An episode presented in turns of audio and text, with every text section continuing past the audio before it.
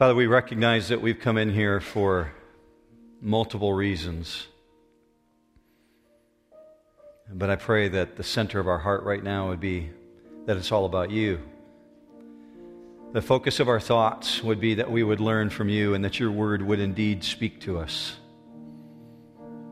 Father, we've asked you to wash our eyes in this prayer request of a song, that we would be able to see you for who you really are. But God, I would ask beyond that that you would help us to see who we really are. The redeemed of the Lord are before you, and we're asking that you would speak to us, that you would refresh us, and where you need to, to correct us. So, God, use your word now. Come with authority and power as your Holy Spirit broods over this auditorium. Use this setting, Father, in which we are aware that the Spirit is present to speak truth. It's in Jesus' mighty name we would ask this. And God's people said, Amen. How about if you uh, take your Bibles, if you have them with you, and open up to Hebrews chapter 4. If you didn't bring one with you, you're going to find them in the uh, racks in front of you there in the, in the, area where you're seated. And if you're not familiar with the Bible, um, Hebrews chapter 4 is uh, page 1003, if that would make it easier for you. It's going to take us a minute to get there um, because of a few things I want to do to help you understand the direction of this. So, Hebrews chapter 4, we're going to be picking up at verse 12. Occasionally, um, a sentence is spoken by people in, in history in such a way that it's remembered generations after that person has passed away. Even more rare are memorable phrases that make it into written documents. Things like this from Aristotle We are what we repeatedly do. Excellence, then, is not an act, but a habit. All the way back in 330 BC. And yet, someone found it important enough to write it down and say, that's significant. We want future generations to remember that. So sometimes communication is so significant, we even etch it in stone so that it will be remembered. And especially rare are those things that are communicated that are so substantial that we teach them to our children and our children's children, like this one. Four score and seven years ago, our fathers brought forth on this continent a new nation, conceived in liberty and dedicated to the proposition that all men are created. See, somebody taught it to you too. You know. It was taught to you by someone who went before you. those things are so significant that we teach them to our children's children. But rising above all of these, above every word that has ever been uttered by humanity, is the Word of God. And what God's word says is final. So when we look at God's word, Isaiah 48, 40, verse 8, for instance, God says this about his word the grass withers, the flower fades, but the word of the Lord endures forever. Now, that's a remarkable statement. Even more so, look at what God says about himself in verse Isaiah 55 11. My word, which goes forth from my mouth, it will not return to me empty without accomplishing what I desire and without succeeding in the manner for which I sent it. See, only God could say that. There's words that I utter all the time that don't accomplish what I want them to accomplish. I tell my dog to sit, it doesn't sit. You order an egg McMuffin at the drive through window and you end up with a sausage McMuffin. The words that I utter don't accomplish always what I want them to accomplish. But God says, every word that I utter, everything that I speak will accomplish what I set it out there for. That cannot be said of humanity. Now, since the beginning of time, mankind has known of God's Word, but hasn't always heeded God's Word. One of the earliest examples is back in the book of Genesis. And we're going to go to Genesis 3 momentarily this right now, and then I'll come back to it in a moment. But I want you to see an example of God's word being uttered. This is Genesis 3 9. Then the Lord God called to the man and said to him, Where are you? Verse 10, this is Adam responding. He said, I heard the sound of you in the garden, and I was afraid because I was naked, so I hid myself. What's going on there? The voice of God, the word of God, was uttered in such a way that it was forcing Adam to come to a realization of what he had done. Uh, if you're familiar with this story, you know what's happened. Adam has already disobeyed, he's already consumed the fruit. And God's calling him out on it. So God's word is uttered and it's exposing something. This is what God's word does it exposes the heart. But perhaps you've never heard this before. God's word enables the heart. God's word exposes the heart for what it really is, but God's word enables the heart. And you might say, well, how does it do that? Because the word enables us to see who we really are. It allows us to examine ourselves. So the penetrating power of God's word acts in this way. In his word, we see who God is. And in his word, we see how God sees us. But here's the third thing in His Word, we also see ourselves for who we really are. And I would call that the great unmasking. You're going to see it in Hebrews 4:12 this morning. God revealing to us who we really are. And I want you to not be afraid of that uh, unmasking because there is power in the midst of that unmasking. It's experienced because God enables us to be honest with Him. And that's what God welcomes we're told that he receives worship that is very pure when we worship him in spirit and in truth. And truth is honesty, it's the unvarnished truth that he welcomes. Uh, last time we were together, we were in Hebrews 4:11. I'm going to invite you just to let your eyes drift up there to that verse for just a moment, because it says this: "Let us therefore be diligent to enter that rest." So the writer of Hebrews was making this urgent plea be really careful that you don't throw away what God has offered you. So he's saying, be diligent. Why? Because if we're not diligent, then we're following the example of those people who went before us who were not diligent. We talked about this a few weeks ago the Israelites in the Old Testament who came right to the threshold of the promised land. And God had made commitments to them and promises to them and they chose not to believe. And because in the midst of their unbelief they ignored God, they lost out on everything that God was offering them. So the disobedience that verse 11 is referring to is this disobedience of unbelief, meaning a failure to take God at His word. I'll, take up, I'll talk about that in just another moment, but what they really failed to trust was the good news. And what's the good news? Look with me first at verse 2. Go from verse 11, where your eyes went to, drift up further to verse 2. You'll see this one on the screen. Hebrews 4 2 says, For indeed we have had good news preached to us, just as they also, the, the they is the Old Testament Israelites, but the word they heard did not profit them. The, the word that was preached, notice it very, very carefully. He's calling that one out. The word is God's word. And the word that was preached to them that did not profit them was because they didn't believe it. What word? That I love you that I will care for you, that I will forgive you, that I will be merciful to you. That's what God said about himself. And they didn't believe it. They didn't believe that God was on their side. And so they grumbled and they wanted to run back to Egypt. Why? Because Egypt was safe. They got three square meals a day. They at least knew, even if they had to work hard, they were going to be taken care of. And God was asking them to go into risky territory. So they began grumbling. They didn't believe God.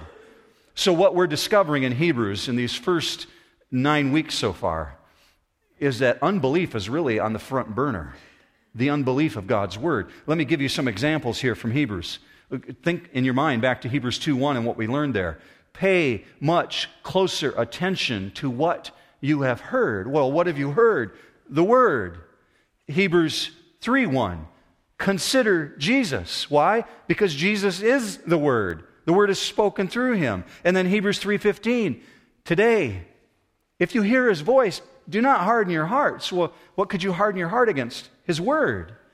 Now, this is all set up to verse 12. So let's look at what God says about his word in Hebrews 4 verse 12. For the word of God is living and active sharper than any two edged sword, piercing to the division of soul and of spirit, of joints and of marrow, and discerning the thoughts and the intentions of the heart. So, the, just to be really, really clear, the Word of God, when it's referred to in the Bible, is anything that God utters. So, in the Old Testament it's what God said through the prophets. In the New Testament, it's through Jesus. We learned that in week one when we looked at Hebrews 1 1. Look at this. God, after he spoke long ago to the fathers and in the prophets in many ways, in many portions, and in many ways in these last days, has spoken to us in his Son. Now, it tells us in verse 12 that God's word is living and active. You know what that speaks to? It speaks to his power, that his word is alive. How did God create the universe?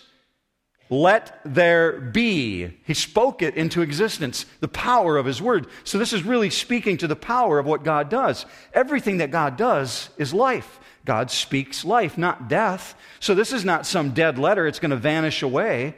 It brings life to us. Charles Simeon, all the way back in 1833, said this It lives in the utterances declared from heaven. Millions of ages cannot cause it to be forgotten. It is never depleted of energy or in the least weakened in its force. Everything that you and I know grows old. Everything that you and I know decays. The cars that you maybe drove here in this morning, they're going to end up on a rubbish heap someday. Somebody's going to melt the metal down. The shoes that you walk in, they're going to burn. The carpet that we walk on, it's going to disintegrate. It just does. It, it decays. But what you hold in your hands this morning, do you know that it's eternal? God said his word will never go away. Look what Jesus said Matthew 24 35. Heaven and earth will pass away, but my words will not pass away. Michael shared that with you just a few minutes ago. Why is that important that God's word is eternal? Because when Jesus says, I will never leave you, I will never forsake you, one day you're going to join me in eternity. I don't want that word to go away, do you? No, absolutely not. So we want to know that God's word is eternal, that it stands secure. And then we're told in verse 12 this word that you have in your hands is sharp. It's sharper than a two edged sword. Now, he uses that context in the first century because all they had was the sharpest blade known to man, was the two edged Roman sword. We might say a surgeon's scalpel, that it's sharper than a surgeon's scalpel, but no matter how sharp a scalpel is, or no matter how sharp a two edged sword is, it's not as sharp as God's word because we're told it's sharper than a two edged sword. Nothing can penetrate like this does. See, God's word is unique among all other words. Nothing penetrates like this. That's what makes it so unique. Look how far it penetrates. Verse 12 piercing to the division of something. That tells me there's a dynamic quality about God's word. It does things. It causes things to happen.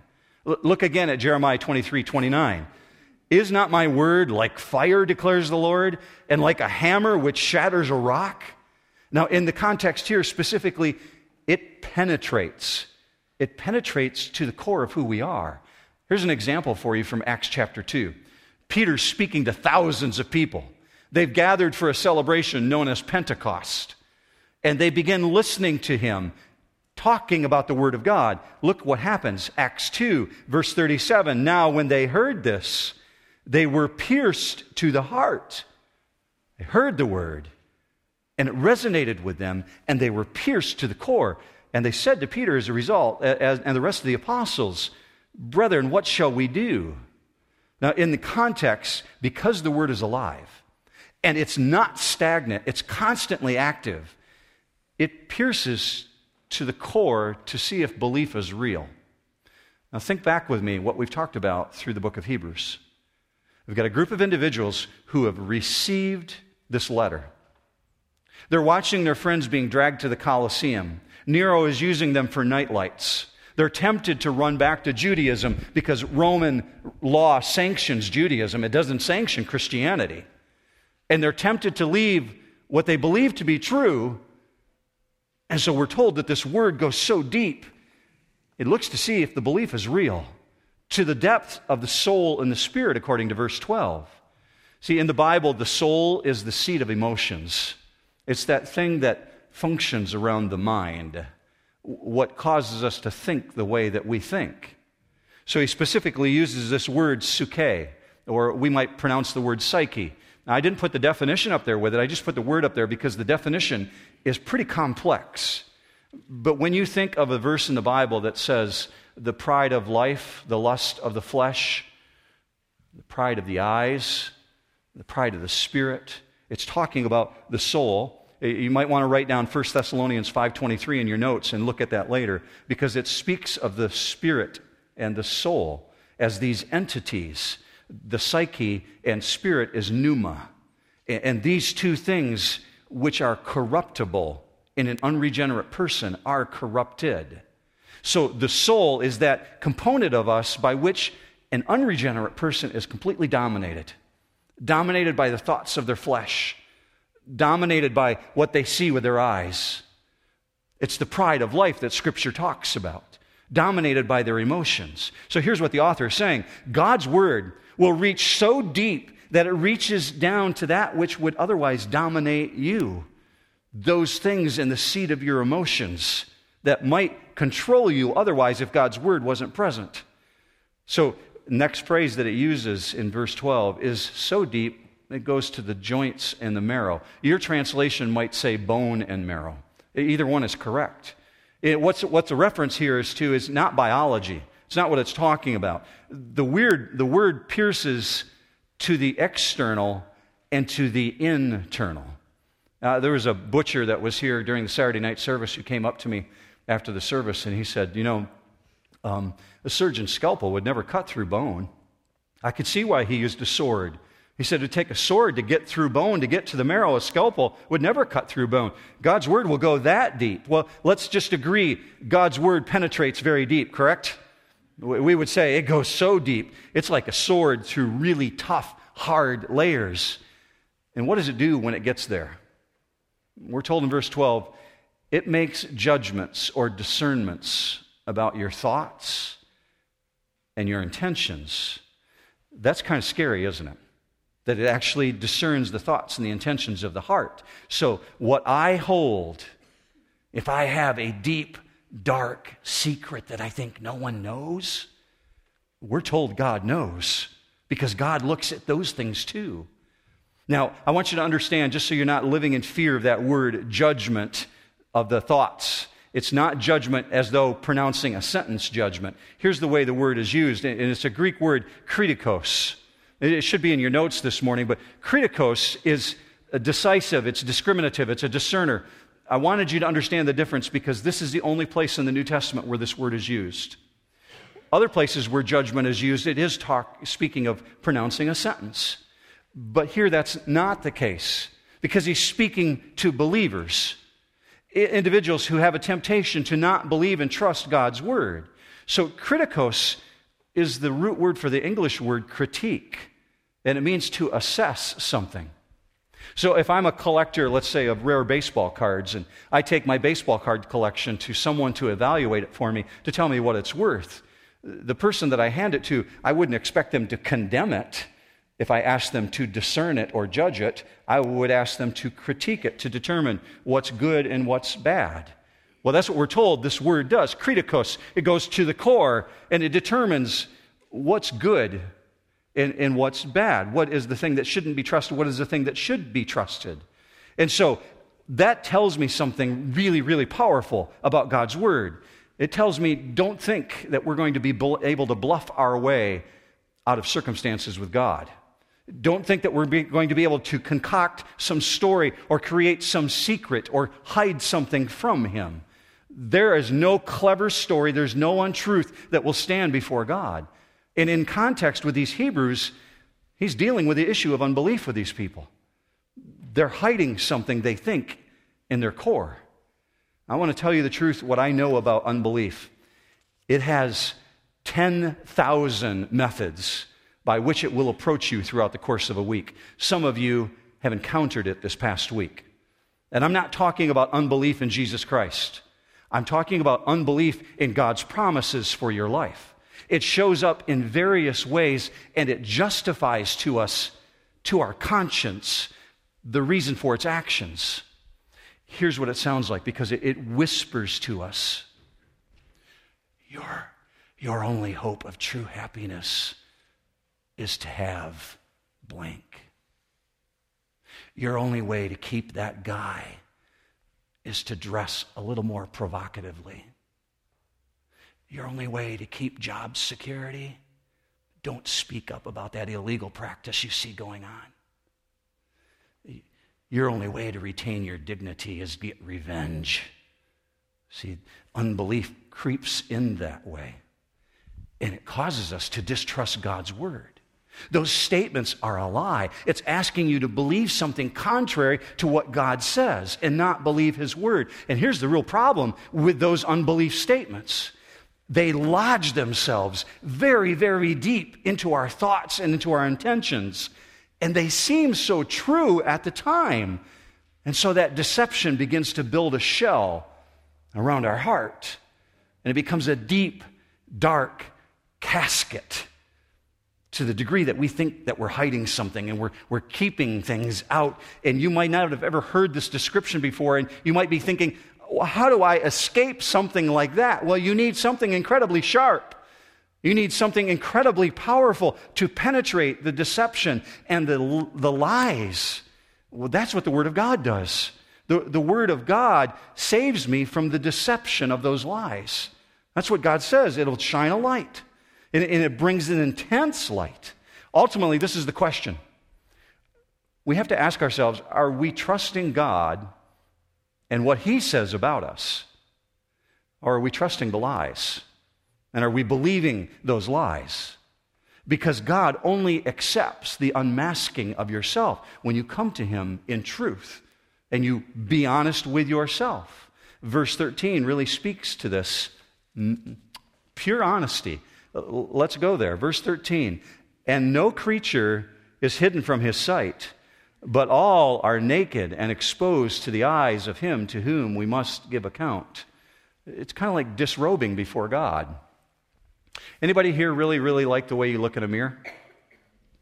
See, I didn't think I'd see any hands because not many people do, especially the morning mirror, right? We see ourselves at our raw best. This verse is talking about being nude before God. Matter of fact, the literal Greek word here is nudity before Him.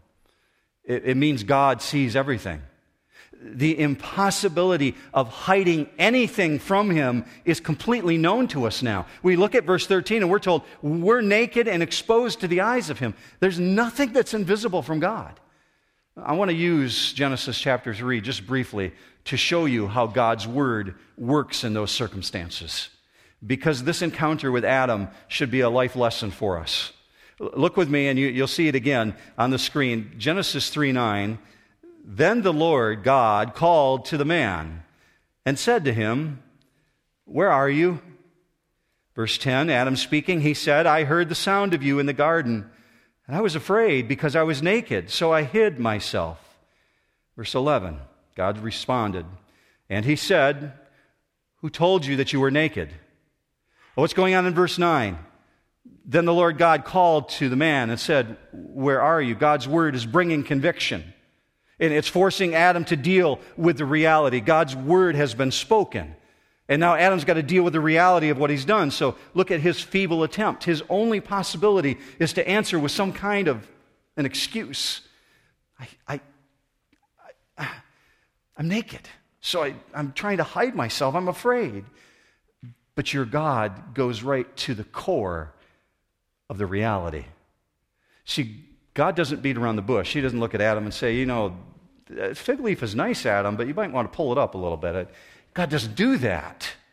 God goes to the core of the issue. What's the core of the issue? He's forcing Adam to deal with the reality that he's been deceived. He heard the temptation. Adam, God's trying to keep things from you. He knows that in the day that you eat of the fruit, you will be as God. God's trying to hide things from you. He knows that you will see. Adam believed the lie. Adam didn't believe God. He trusted in the lie, the whisper of disbelief, as opposed to the word of God, which said, Don't eat of it. So Adam hears this and he recognizes he's deceived. And as a result, what did he do? He disobeyed, just like Israel, just like we do.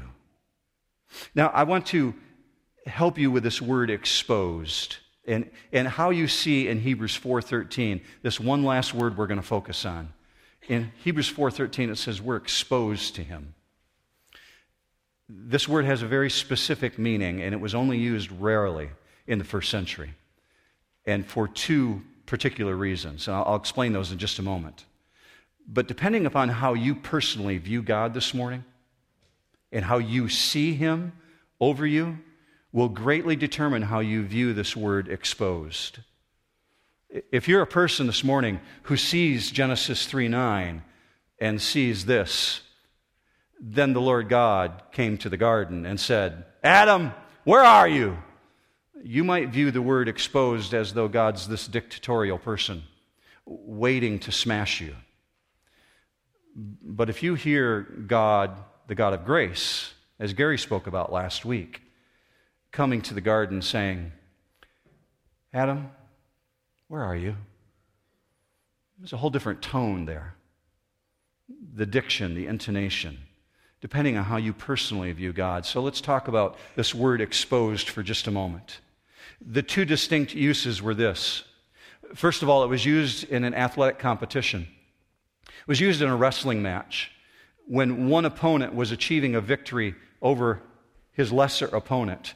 At nearly at the end of the match, the victor would reach for the throat of his victim who was exposed and would pull his chin up to expose his neck. Now, in that situation, you have to get face to face with an individual. You have to be up close and personal. Now, here's the other way that it was used, and it was used in a criminal trial. Always used of an individual who was a convict, not someone who was on trial, but rather someone who had been found guilty. And before sentence was pronounced, some worker in the court would bring a leather strap device and put it to the chest of the convict with a metal blade, a knife, pointing right up through the chin, forcing the person to keep their head up. And if they lowered their chin or tried to, it would go right through their chin into their mouth.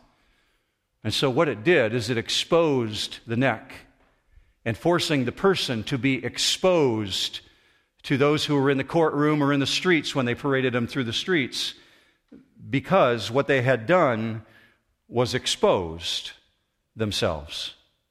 They had committed a crime. Both uses are really severe.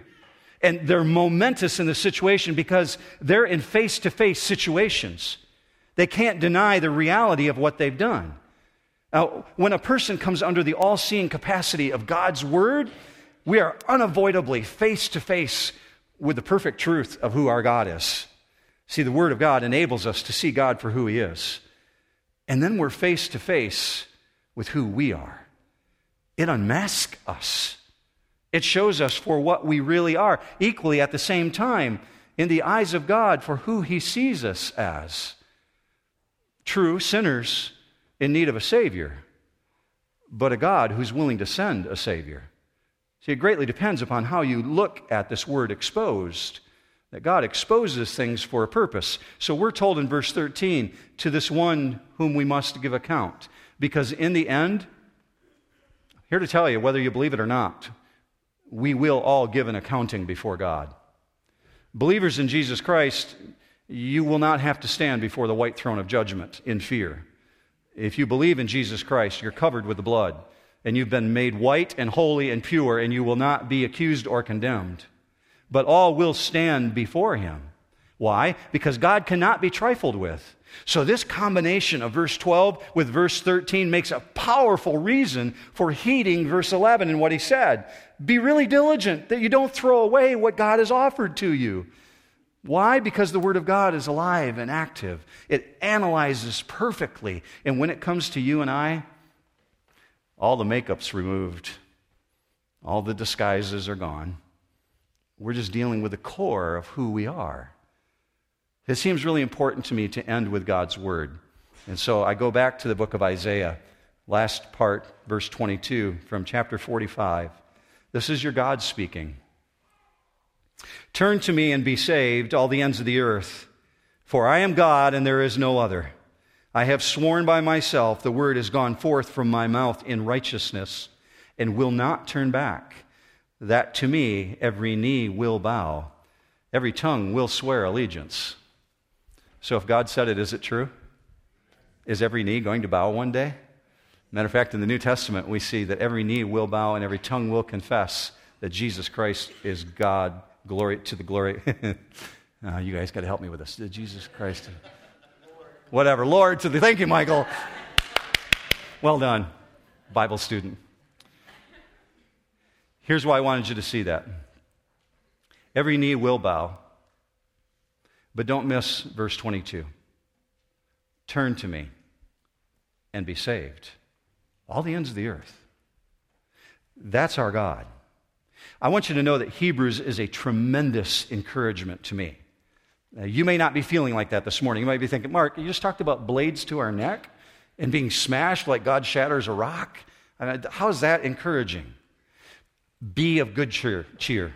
Here's why God's word is alive and it's active and it's sharper than any two edged sword and it will penetrate deeper than any deception the power of sin has over you this morning.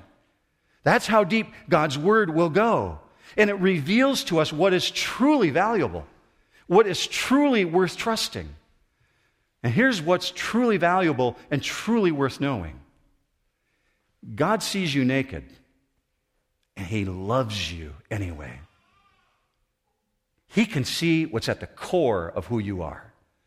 Even those things that you think no one else knows, God knows. And when you come to Him in honesty, completely unmasked, you're not surprising God by saying, I did blank. God says, I know. What took you so long? So you're not hiding anything from Him. And He's gracious and merciful to forgive. That's what He tells us in His Word, and His Word cannot lie. So I would encourage you to be encouraged this morning. God can see you, God knows you, God loves you, in spite of yourself. Let's pray. Let's pray for the people who were in the previous services. Let's pray together for each other. I'm going to pray out loud. You pray along with me that God will make this truth real to us this week.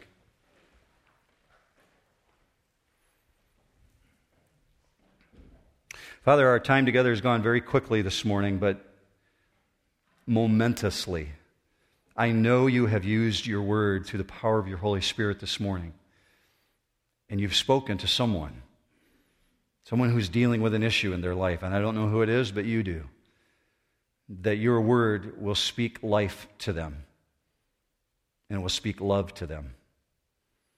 Thank you, Father, for revealing truth through your Holy Spirit. God, I ask for each of our three services, for those who have been here, that this will not quickly fade from their mind, but that they will recall that in the midst of our darkness, you saw us, you know us, and you love us anyways. Thank you, Father, for a word that is alive and that is active and that is eternal. Thank you, God, for bringing conviction, as hard as it is. So, God, I ask that you would translate all this knowledge into boldness that we would willingly and freely speak to others who need to hear the same truth. Send us out now, Father, with your blessing. We would ask this in Jesus' mighty name. Amen.